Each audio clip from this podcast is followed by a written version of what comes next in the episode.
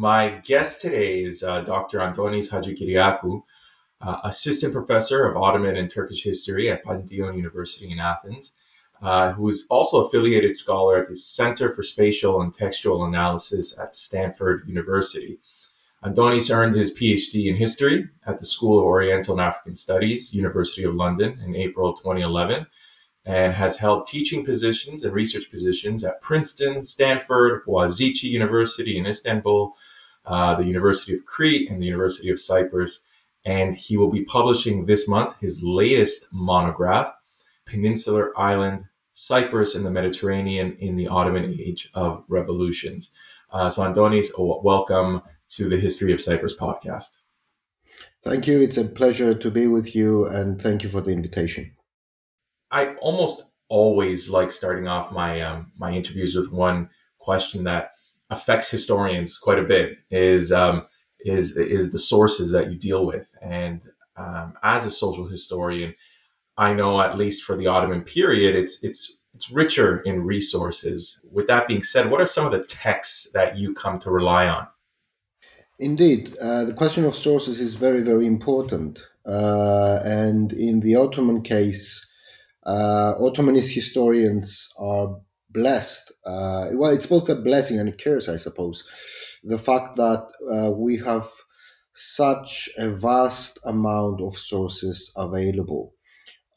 We have millions of documents kept in the Ottoman Imperial Archives in Istanbul, which cover, of course, a huge amount of geographical scope.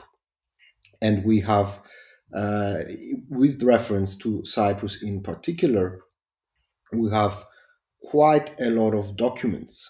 Now, I say that this is a blessing and a curse because there is a huge variety in the typology of sources. So very different kinds that require specialized skills in terms of paleography. And then we also have, it's a very rare occurrence that one historian or two historians rather would look at the same source. I remember as an undergraduate doing a course on Nazi history, for example. One of the first things that we learned back then was that pretty much every historian of Nazi Germany has looked at the same sources.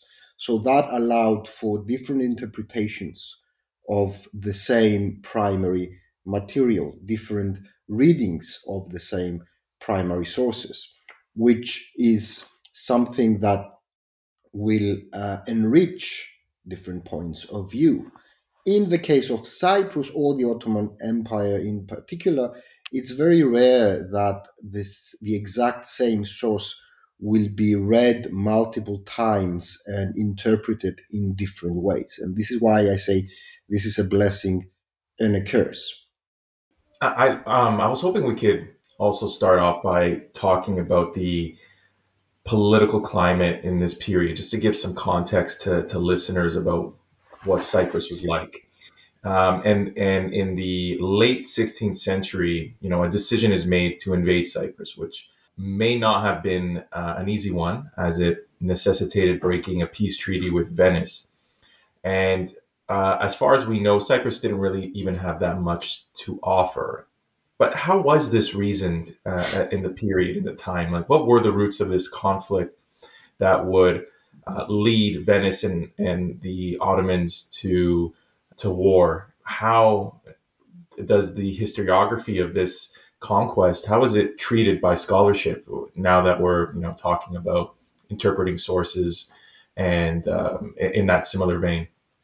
If we're going to start talking about the Ottoman period of Cyprus, we're talking about a long period of time, more than 300 years, so we would need to separate this into different periods. We need some kind of a periodization. And a good starting point for this is indeed the inauguration of Ottoman rule. So why and how did the Ottomans decide to invade Cyprus? The Ottoman 16th century was the beginning of a long period of transition for the Ottoman Empire. The empire itself was undergoing important transformations, first and foremost, as a result of the huge expansion in the early 16th century by Selim the First, which meant that the Arab lands, and including Egypt, were incorporated into the empire. That had transformed the population and human geography of the empire, meaning that the vast majority of the population now reflected the official religion of the empire. This was not the case, particularly in the Balkan lands, where Christians or non-Muslims were the majority.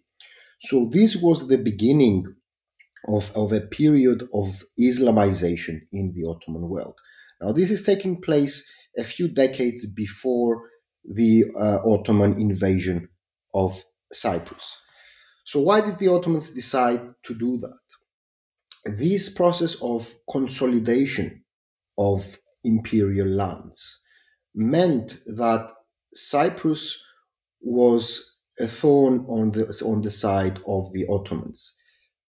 The areas of Anatolia, the central lands of the empire, the greater Syria, and Egypt are surrounding geographically Cyprus. By that stage, the Eastern Mediterranean was still an area of contest between Christian powers and the Ottomans. And this meant that various pirate or corsair attacks by Christians were using Cyprus as a base for their operations. However, when the Ottomans conquered Egypt, they also inherited the right to collect a tribute that the Venetians were forced to pay to the Mamluk Empire in Egypt. So Cyprus, in terms of international law at the time, was not an entirely sovereign state in the sense that a tribute had to be paid. When the Ottomans inherited this tribute from the Mamluks, they essentially treated Cyprus as a quasi-imperial realm. They had a geographical vision whereby, while Cyprus was not part of the empire, it had some kind of loose links to it. And we have some interesting correspondence by Suleiman the Magnificent sending certain documents, sending a letter, essentially, to the Venetian officials in Cyprus, demanding in very strong language, as if he were addressing his own functionaries, demanding the dispatch of certain hunting falcons. And this was a symbolic exercise. Essentially, Suleiman the Magnificent, when he's sending these letters to the Venetian officials of Cyprus, he's symbolically emphasizing his authority over Cyprus, even though it was not officially part of the Ottoman Empire. So here we see the first instances whereby the Ottoman Empire is turning its eyes towards Cyprus.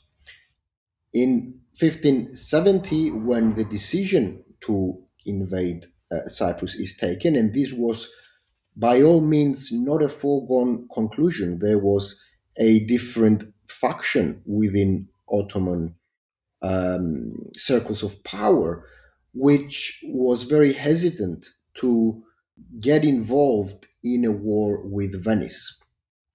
We have different power struggles within the Ottoman circles of power. When the decision is taken, it is taken on account of corsair attacks which were using Cyprus as a base.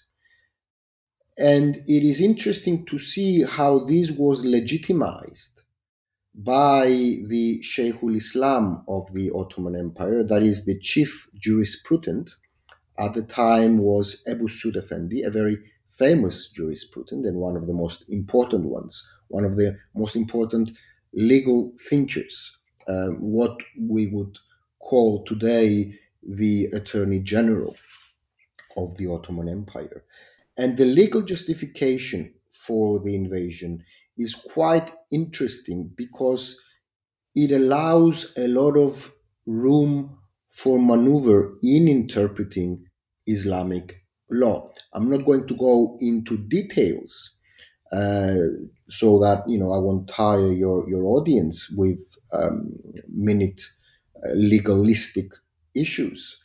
But the fact of the matter was that this decision, this legal decision, could have easily taken the opposite direction.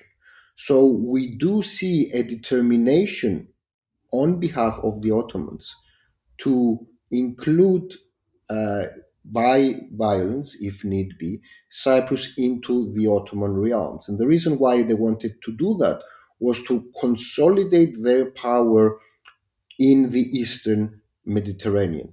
And the Ottoman invasion of Cyprus meant precisely that, that the Eastern Mediterranean was going to become an Ottoman lake. And this is something that we see developing later on, almost a century later, with the conquest of Crete. When the conquest of Crete took place, and this is another landmark point in the periodization of the Ottoman history of Cyprus, meant that the border, the westward border of the empire, had shifted greatly, thereby reducing the geostrategic importance of Cyprus. So what we have is an island that had a lot of geostrategic value in 1570 when it was in the hands of a rival power. But when it was incorporated into the Ottoman realms, the situation had changed. The significance of Cyprus, the geostrategic significance of Cyprus, was gradually being reduced. This is because the Ottomans quickly found out that Cyprus had nothing exceptional to offer to the island. If you look at the resources of the island, for example, the main economic products that were being traded in the ports of the island, which were grain, cotton, silk, all these products were being produced in abundance and sometimes in better quality by the continental land masses surrounding Cyprus, that is Anatolia, Greater Syria, and Egypt. So Cyprus, a few decades after its conquest, was not as valuable for the empire as it was originally hoped. And this is interesting and important because the British found themselves in exactly the same position and reached the same conclusion after they had taken control of Cyprus. They had the same high hopes, which very quickly withered away. After the conquest, what did the Ottomans prioritize? I mean, did they realize almost immediately, as you said, that the economic viability of the island is an issue? Did they prioritize its security? I do know that in the few years / decades after the conquest, there was a switch to cotton and silk production in particular. And then the traditional production of sugar and salt was altogether abandoned. Now, was this because of dwindling labor, or was there some other reason why these economic adjustments were made? Indeed, this is a very important question. What are the changes in the economic and social structure of Cyprus after the Ottoman conquest? Earlier historiographies and older approaches, which have been found to not necessarily reflect the historical record, used to claim that the decline in the importance of Cyprus was due to the inability of the Ottomans to efficiently and effectively deal with the economy, that the Ottoman economic mind was somehow not developed enough to maximize the potential of the new province. However, the changes and as we will see, the decline in population and overall living standards was actually the result, and any changes that took place were actually the result of much more broader global even processes that did not just concern Cyprus or Ottoman policies in Cyprus. Which were those? Let's take sugar, for example. Sugar was a highly valuable commodity that Cyprus was very famous for in medieval times. Cyprus was the biggest supplier of sugar to European markets. And this is a time when sugar was an extremely valuable luxury good. It was far from the everyday commodity that we know and enjoy at present. This is a time that was even used as a ceremonial item. That is, it wasn't necessarily consumed because it was so highly valuable. And Cyprus was the biggest supplier for that. And it was indeed the site of important innovations in the production and processing of sugar. However, sugar started a westward path or a westward trajectory of moving elsewhere and being produced with different modes of organization of labor and investment. Sugar required a plantation economy and required slave labor for its production. When in the Mediterranean, slave labor was increasingly difficult to acquire, and because social conditions were improving, it was more and more difficult to have this way of organizing labor, and the production of sugar was becoming much more expensive.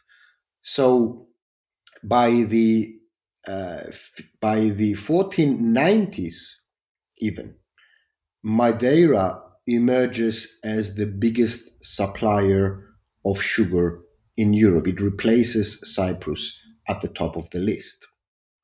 Again, it's being produced with slave labor, but Madeira is further west, and it's also in the Atlantic Ocean. So, and it has an abundance of wood, which is also necessary for the production of sugar. Within a few decades, the sugar economy of Madeira collapsed for the very simple reason why all timber resources had been completely depleted as a result of this highly intensive mode of production. And from then on, sugar production is moving towards the Caribbean and the Americas, again with the use of slave labor. This meant that bigger amounts of sugar were flooding into the European markets, thereby reducing the price of sugar and gradually making it not sustainable and not profitable for it to be cultivated somewhere like Cyprus. Right. So by the early 17th century, sugar production is being abandoned in Cyprus. As I said, earlier approaches used to emphasize the fact that the Ottomans lacked the sophistication to achieve the production of sugar and develop the production of sugar. But we have broader global processes at stake which account for this shift in the economy. Another important global process that affects the economy of Cyprus is the change in the spice routes, which by that time, until the 16th century, were essentially land routes reaching Damascus and from there to Cyprus and from Cyprus to the rest of Europe. But by that time, the Portuguese had circumvented Africa, establishing a new route for the transport of spices, thereby essentially rendering redundant a centuries-old trade route which passed from Cyprus. All these issues had a negative effect on the local economy. This meant that various shifts had to take place. Sugar was abandoned, and by the way, the gradual abandonment of sugar did not start during the Ottoman period. It had already started, and it was a process already taking place since the Venetian times. And sugar was gradually being substituted by cotton, another cash crop that was labor intensive, that was required a lot of water.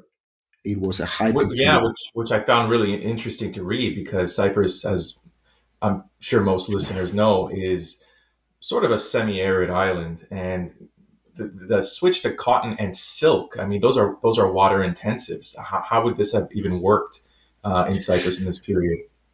Well, this was the big research question that troubled me for a long time when I was doing my doctoral research. How was it possible for such water-intensive crops to not only just be cultivated, but to be at the forefront of economic production and to be produced at such a scale so that they can be part of international trade?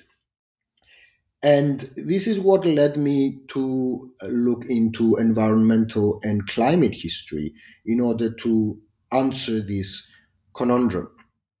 And the answer, of course, is manifold. It doesn't account, one factor does not account to it. But the first thing we need to take into consideration is that in the particular case that we are discussing, particularly relevant is a period known in climate history as the Little Ice Age. This is a period historians debate about the chronological boundaries. Some talk about the 14th century, some mention even earlier, others talk about the 16th century. But the point here is that from the medieval or late medieval times until the 19th century, the global climate had changed and experienced, particularly so in the 16th and 17th century, some radical and violent entered a period of radical and violent change that included extreme weather phenomena. Again, there are big discussions as to what causes this Little Ice Age, but I won't go into them. And it has different manifestations in different parts of the globe. In the case of the Mediterranean, what we know about the Little Ice Age is we have much more snow, much more precipitation, and importantly, periodic periods of droughts, which interrupt the higher precipitation, which is the norm during that time. What does that mean? This means that any instances of drought that we find in the historical record are being described in very dramatic terms. And this has led a lot of historians who have taken these descriptions at face value to reach the conclusion that the climate and the landscape of Cyprus were pretty much the same as what we know today. If, however, we identify these instances of extreme weather phenomena, including droughts, we will find that they are much, much less frequent than they are today.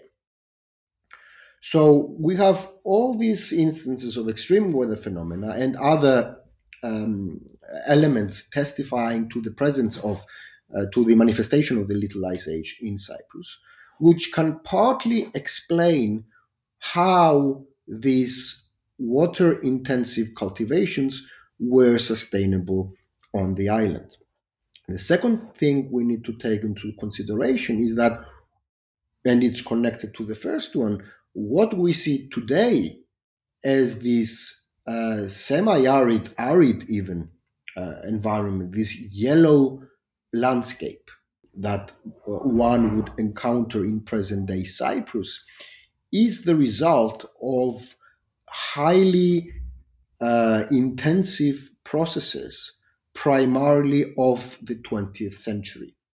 First of all, right now we have about 10 times the population that we had in the early modern period that we are examining. So this means that there is much more demand for water. And this tenfold increase in population also meant that their subsistence needs are increased, and therefore agriculture is much more intensive than what it used to be, thereby demanding much more water. On top of that, right now we have a tourism-based economy, and every year there is a high number of tourists that is manifold the population of the island, again, demanding much, much more water. But all these issues have to do with external factors, with the environment and the climate of the time. What about human agency? Where do we situate human agency in these large-scale environmental and climatic processes?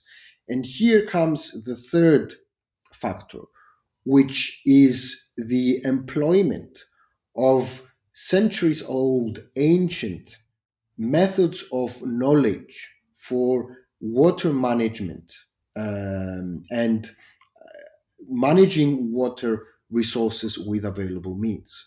One of them, for example, which is interestingly documented in historical maps or other sources, is the use of chains of wells, what is known in the Middle East as qanats. And this is something that comes from the ancient period, ancient world, and was a way to use and employ underground water resources, in which Cyprus used to be particularly rich because of its geological history. This is why, if you talk to anyone in Cyprus who lived through the second half of the 20th century, they will tell you about how wells were being dug and how important wells were, especially in the context of a single household. The new technological means of the 10th to 20th century allowed Cyprus to exploit even further underground water resources that were hitherto underutilized, let's say. But this meant that all these resources were being made available for the purposes of cultivating cotton or sugar or sericulture, that is, mulberry trees, which are used for silk production. The same goes for wheat as well, also highly demanding in waters. Grain was the other big product leaving Cyprus from its port. And again, here we have another kind of shift, which matches a broader Mediterranean-wide trend. Up until the 17th century, Mediterranean grain was highly important for European markets, especially in Italy.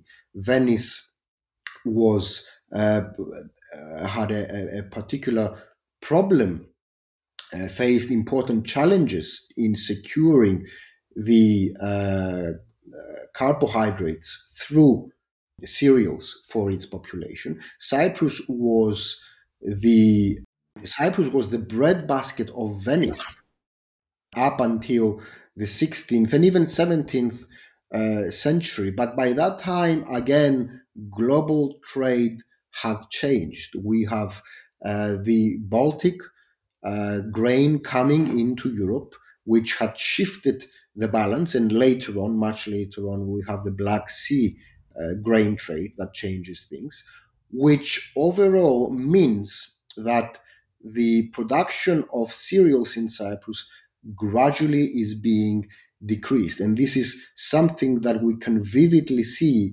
when we analyze the different kinds of surveys that the Ottomans conducted. So through these particular commodities and the history of those commodities in Cyprus, we can see the matching of broader, bigger trends in Mediterranean history exactly reflected in Cyprus.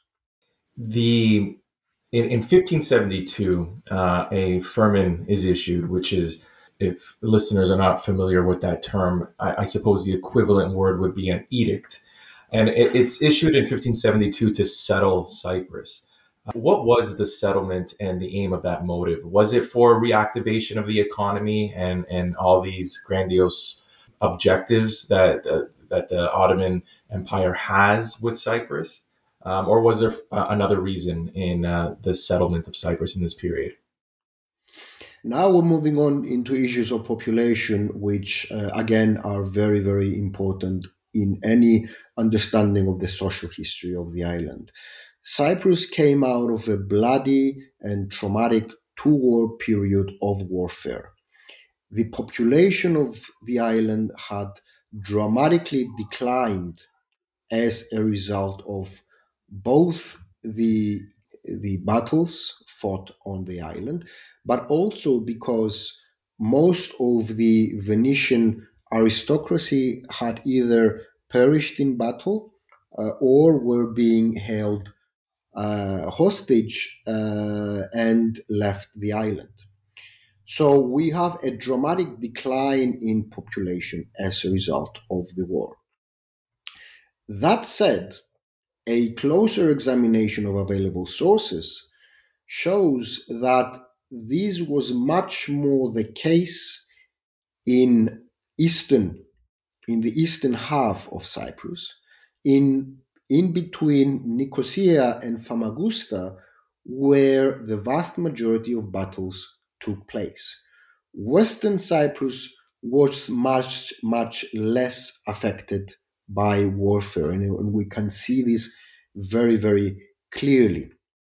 And what we also can observe through mapping the population, the concentration of population in Cyprus at the time, is that we have a high concentration of people living in the mountains, living in the Troodos Mountains, which is certainly something worth noticing and analyzing. The Ottoman state had a range of methods, policies, ways of dealing with the incorporation of a province. It is known in the historiography as the Ottoman methods of conquest. One of them was to repopulate and re-energize the economy. And in order to do that, among other things, conversion, of course, is another one. And I have to emphasize that conversion in this instance was not forced, but it was voluntary. And to tackle another important stereotype in Ottoman history, as well as the history of Cyprus, is that before the 19th century, you had very few instances of, if not none in the case of Cyprus, of mass, large-scale, and forced conversion. Let us not forget that the Quran itself forbids forced conversion. There is a famous passage in the Quran which says there is no compulsion in religion. So converting to Islam has to be the result of one's free will. So some people converted to Islam after the war. Other people were being resettled from Anatolia in order to re-energize the economy. And we have these edicts which specify how many people should leave from which settlement, what kind of professions need to be included for the people that will go to Cyprus. And again, this shows that the motive of re-energizing the economy was a high priority. What we don't know is how successful was this process of resettlement was. We have some indications from subsequent orders or edicts that either people did not go to Cyprus, or they went to Cyprus and then left. So we can never be entirely sure how many, what the extent of resettlement was. The one thing that I found interesting in this resettlement period is that this edict wasn't even necessarily a voluntary one. In fact, I think the decree mentions that those transferred to the island were known for their bad character and unlawful activities. I mean, not all of them, but some of them. So it reminds me a little bit of Australia's initial settlement. Is this a valid sort of take on this period where people were forced? And it wasn't even necessarily a Muslim population as well. I think I came across reading that there were reports of even Greek refugees returning to Cyprus and Christians as well settling the island. So was this a heterogeneous population of repopulation of Cyprus? Indeed, it was quite heterogeneous. The vast majority was Muslim. We can take that for granted. Of course, we have had some attempts to interpreting this policy, and some people have gone as far as to argue that even Muslims that were resettled to Cyprus from Anatolia were actually former Christians, thereby Greek in blood, leading to the rather the conclusion on rather shaky grounds that Turkish Cypriots, even those who came from Anatolia, were actually Greek. And as you can imagine, this is a problematic conclusion on historical grounds. Nevertheless, what you mentioned about the character of the settlers, and with a very good example of Australia, again points to the challenges of imperial rule and resettlement. When you have an empire and you are administering large amounts of lands and you have particular problems in particular areas, settlement is one way of dealing with these problems. So the fact that we have people of not necessarily reputable character being resettled to Cyprus doesn't have something to do with Cyprus itself, but with imperial governance at large. And Cyprus is not the only place where these kinds of populations are being sent. The recent scholarship, as you mentioned, has refuted this concept of Islamization of the island. You mentioned that if anyone was to convert, it was going to be voluntary. But I did come across a similar term, and I wanted you to just clarify what this is and what it means in the context of Cyprus, which is the term of Ottomanization of Cyprus. So what exactly is that, and how is that different than the now refuted Islamization of Cyprus? What would this mean for Cypriots in this time, and what would it mean for Cyprus as a whole? Mm-hmm. Well, first of all, there was never any policy of Islamization for Cyprus on behalf of the Ottoman Empire. This is the first thing we need to take into consideration. As I said, there was never any policy of forced or mass-scale conversion, and this was for a very simple reason. Had the Ottomans done that, they would have lost a huge amount of revenue that non-Muslim populations would pay in the form of the jizya tax, what is known in English language sources as the head tax or the poll tax. So it was not to their economic interest to Islamize the island. The second thing we need to remember when addressing the question, your question, is that the Ottomans had a rather flexible and adaptable mechanism of integrating new provinces into their empire. So wherever the Ottomans went, whenever they integrated a new province into their empire, they never enforced a fixed and stable system that had overturned existing social, economic, and cultural realities. Rather, they, in a way, respected, and they were very careful not to upset existing balances. And what this policy aimed at was the gradual incorporation and Ottomanization of that province to minimize disruption.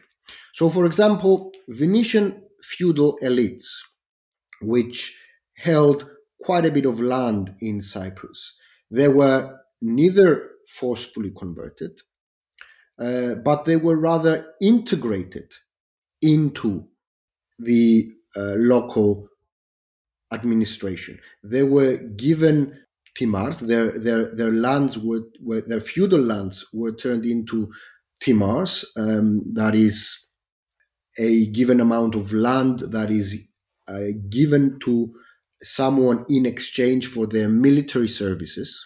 So non-Muslims were part of the military establishment, And the purpose of these privileges, let's say, or the non-intervention policy was to facilitate the gradual incorporation of these populations and even their gradual conversion to Islam. After a generation or two, these former Christian or non-Muslim elite families would see that their interest lay in converting to Islam and be fully integrated into the Ottoman elite.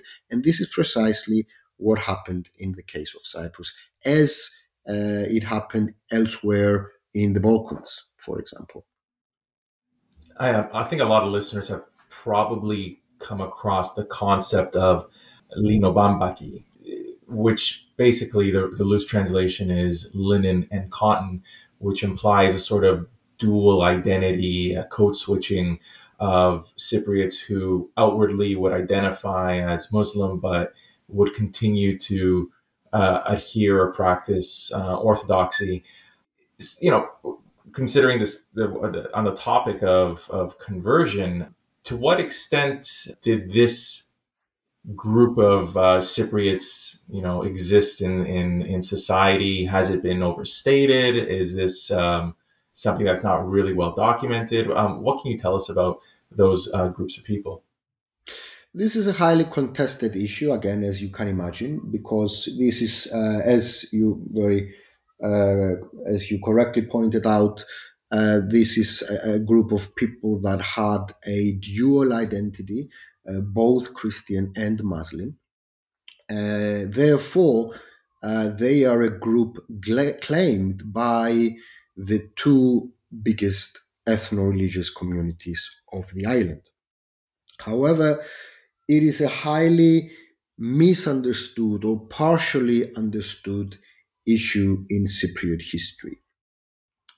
The first thing we need to understand is that, especially in Greek Cypriot historiography, these people are described as crypto-Christians. The historical record shows that these people were not crypto-Christians. That is, they were not consciously. There is no proof that these people consciously concealed a Christian identity to avoid any kind of atrocity and were therefore publicly Muslim. These were people that had both identities. They were both Muslim and both Christian. Even a crypto-Christian, for example, would imply that maintaining a Christian identity was a solely private matter. We have a lot of evidence showing that practicing, using a Christian name or going to the church was a public affair. Therefore, we're not talking about a crypto-Christian group, but we are talking about a group with a mixed and hybrid identity, as the term used, linovambaki, linen cottons, very accurately and vividly describes. The other thing we need to remember is that it is not entirely certain which kind of Christianity these populations practice. We have again several kinds of documents and sources which point to the conclusion that at least some of them were Catholics or Maronites.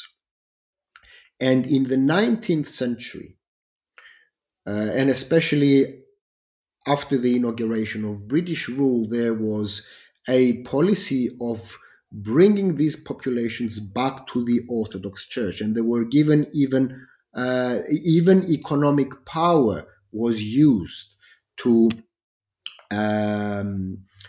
facilitate or even force the inclusion of these populations into the Greek Orthodox Church. So to say that linovambaki were Greeks or Christian Orthodox populations that went back to their original confessional denomination is not supported by the historical record. It is a very contentious issue, which is first and foremost traumatic for these populations. Suffice to say that when a Greek Cypriot and a Turkish Cypriot would discuss this issue, they would claim these communities as their own. But when Greek Cypriots would discuss this amongst them, or Turkish Cypriots would discuss this among them, they would look at this, they would frown upon these communities because they didn't practice a pure version of religion. They were not quite part of us. They were fifth columnists that betrayed the community as a whole by having this hybrid identity. Therefore, they've been marginalized and criticized and even ostracized internally as long as, or until rather, these populations became a point of contention from the second half of the 19th century onwards. How did the Orthodox Church fare under the Ottomans? I mean, it's been I think pretty known that they were co-opted into the ruling structures. But this wasn't necessarily an altruistic decision. How and why did the Orthodox Church become reinstated after the arrival of the Ottoman period? To begin with, I'm not sure if they were co-opted. And to be entirely honest, I'm not entirely sure about the altruistic nature of this decision. What we do know is that the Greek Orthodox Church during the Venetian period was being persecuted. And the inauguration of Ottoman rule essentially meant the reinstatement of the Greek Orthodox Church in Cyprus. And as a new structure was being established at the time,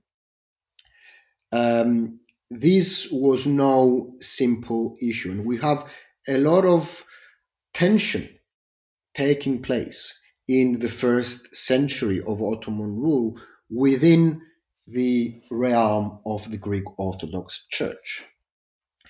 A lot of the early archbishops of Cyprus, as the work of Marios Hadjianastasis has documented, actually had crypto-Catholic sympathies and tendencies, going as far as sending oaths of allegiance to the Pope in Rome. So again, we have another example of hybridity, this time at the top echelons of society where elites were concerned, trying to maintain both a Greek Orthodox and a Catholic confession. This, of course, is highly political, and economic and social issues are involved in this. This is a time in the 17th century when Cyprus is being reinstated in international trade. Commerce is picking up again after the war. As I discussed before, new trade routes and new ways of integrating Cyprus into global trade are being developed. The port of Larnaca is substituting Famagusta at the time, and all the consulates are being based in Larnaca. And there you have competing loci of power, be they Venetian, be they French, be they Dutch, or English. And this is the time of the Counter-Reformation. And we have, again, the reflection of larger processes in Cypriot, in the Cypriot setting, like the Counter-Reformation, being reflected in the politics of the Greek Orthodox Church. So one would wonder why the Holy Synod of Cyprus denounced Calvinism, where there was little presence or activity of Calvinists on the island. Or we have one archbishop, Ilarion Kigalas, who became Archbishop of Cyprus, having been excommunicated in Western Greece for Catholic missionary activities in those areas. So in the first century or so of Ottoman rule, the consolidation of structures of power of the Ottoman Church was far from simply regaining a Greek Orthodox character, but it was a site of contentions and competing political and religious agendas, which from the latter decades of the 17th century onwards consolidated to what we now know and can identify as the Church, the Orthodox Church of Cyprus. What was its function besides administering to the spiritual needs of the Christian Orthodox communities in Cyprus? What was its function with regards to the Ottoman rule? Sure. The Church is a form of obviously organized religion and has means of communication and exerting control over the faithful. So it would seem as an obvious point of departure for the execution of official administrative tasks or duties. This is the first thing we need to remember when we talk about what was the role of the Church in the administration of Cyprus. However, there is a big misunderstanding. Perhaps not all of your listeners may be familiar with the term, but I'm sure a lot of them are. There is something called the millet system in the Ottoman Empire. Millet means, it has various meanings, but in this context, it means religious community. And in subsequent centuries, in the 19th century, it also acquires the meaning of ethno-religious community. And the theory behind this millet system is that the head of the confessional group, in this instance the archbishop, is responsible for the obedience and fiscal affairs of the flock. This is an interpretation that proliferated in the 19th century and the 20th century, and indeed, even until today, the very idea of ethnarchy, which is very popular in Cyprus, and this is something that Archbishop Makarios used quite frequently, starts from the idea of the millet. However, again, this is something that there is no historical evidence for the existence of a millet system that is a hierarchical, institutionalized system whereby the archbishop was always the head of the community. There is no such a system prior to the 19th century. What we had before the 19th century were sometimes looser, other times quasi-institutionalized forms of communal organization along confessional lines, yes, but not exclusively for clerics. That is, communal leadership was an affair that required a balance between secular and clerical elites. And we may talk about intercommunal relations, for example, like the relations between Christians and Muslims, but equally important are the intra-communal relations, that is, the relations within the community. And communities are social bodies, and social bodies entail tensions, divisions. They have hierarchical structures. There are social differences between them. There are competing political or economic agendas. And this is exactly what happened in the case of communal organization in Cyprus. Sometimes we have clerics and laymen collaborating and working smoothly together. Other times we have intense power struggles between them. And when we have intense power struggles between them, we see either of them, either clerical or secular social groups, having no scruples to collaborate with the quote-unquote opposite members of the opposite religion, with Muslims, that is, in order to further their own political or social or economic agenda. And this is something that should not surprise us. This is very much part of everyday coexistence in a multi-confessional society.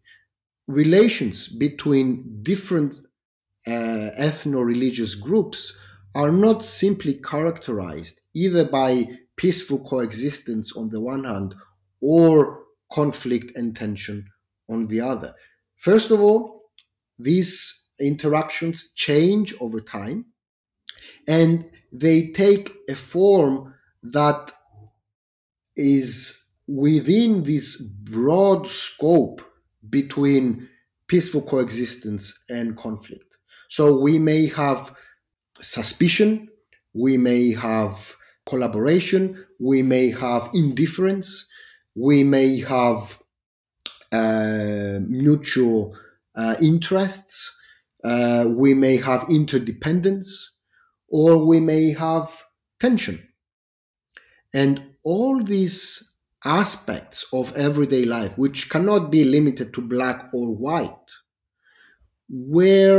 are necessary to understand how communities were organized both within them, but also how they interacted with the other community. Now, to go back to your original question, how was the Greek Orthodox organized and what was the role of the church in this organization? In the later parts of the 17th century, we have the first documents that show a quasi-institutional engagement by taking up the responsibility of collecting taxes and paying them to the tax collector on behalf of the community. But this is not done in an institutional fashion. This is done on an ad hoc, case-to-case basis, on when this was sanctioned by the community itself. We have other times when the clerical hierarchy had to collaborate or compete with other lay officials, such as the dragoman, such as the accountant, such as the financier. These are official titles, official positions in the communal organization. People who had power and used communal organization to further their own social or economic interests, which were not always identical with every other member of that elite group that controlled communal organization. So the overall history of communal organization in Cyprus is not limited to the history of the church. I do want to talk about the dragoman in Cyprus. I know you wrote a couple of papers on him, which I find really, really interesting. But before I bring him up, I wanted to ask one last question with regards to religion. In this period, could we confidently say religion was the sole marker of identity in this period for both communities? Or was there more? Was it more nuanced? I would give you a very clear answer and say, no, it was not the sole marker of identity. It was a very important marker of identity. This is true. But it was not the only marker of identity. There were other markers of identity, such as social status, as the position one had or didn't have in the state. As I said before, they were non-Muslims who were part of the state apparatus. Therefore, even though it was in an Islamic state, it was not one that excluded non-Muslims from being civil servants. And there were many other ways of showing of how social status or social position was important. For example, in the case of the guilds and artisans who had particular skills and standing in society and economy, whether one was a merchant or a moneylender or both, indeed. So to answer your question, identity, as in any other period of time and as it is today, it was a much more complex issue than religion. We may think that because religion was a very important issue in the Ottoman Empire, and rightly so, because the Ottoman Empire was a theocratic state. But religion was not the sole determinant of the administration of daily affairs in the Ottoman Empire. Indeed, the Ottomans themselves frequently arguably violated the Quran or divine law in the name of pragmatic, everyday administration of fiscal or other affairs.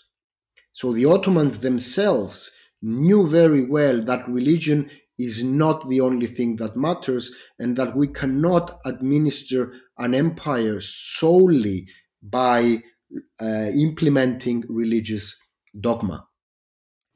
Right, because I'm reminded of accommodations that were made for the Greeks on Cyprus. For example, the special dispensation that they were given to sell wine. Otherwise, that would not have been allowed in a purely Islamic empire. This is an excellent example. Again, to show you what kind of misunderstandings and misconceptions arise from these literal readings of legal or religious texts. In Crete, for example, it has been argued that wine production had declined after the arrival of the Ottomans, because the Ottomans, being an Islamic empire, they discouraged the cultivation and production of wine, as it is prohibited by Islam.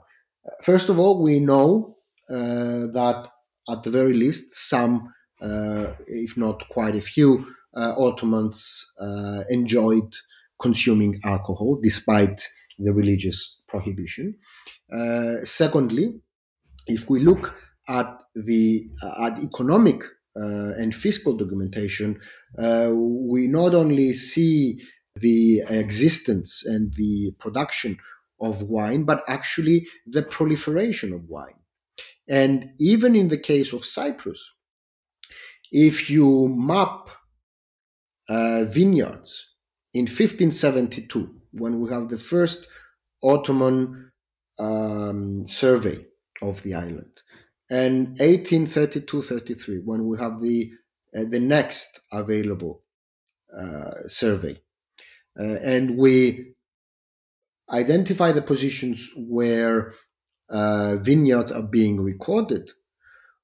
In the first case of 1572, vineyards are highly concentrated in the mountain range of Troodos in Cyprus. In 1832-33, it has proliferated much beyond this mountain range, and it's being cultivated to about 2/3 of the island. So this shows that even though wine is a prohibited commodity in Islam, it had actually proliferated during the Ottoman period. And what I want to emphasize again is that historians may read legal or religious texts and sources which describe an ideal society according to religious dogma. But we should not forget that that's exactly what it is, an ideal description. It is not a reflection of reality. It is what the authors of these sources may have thought that this society should look like.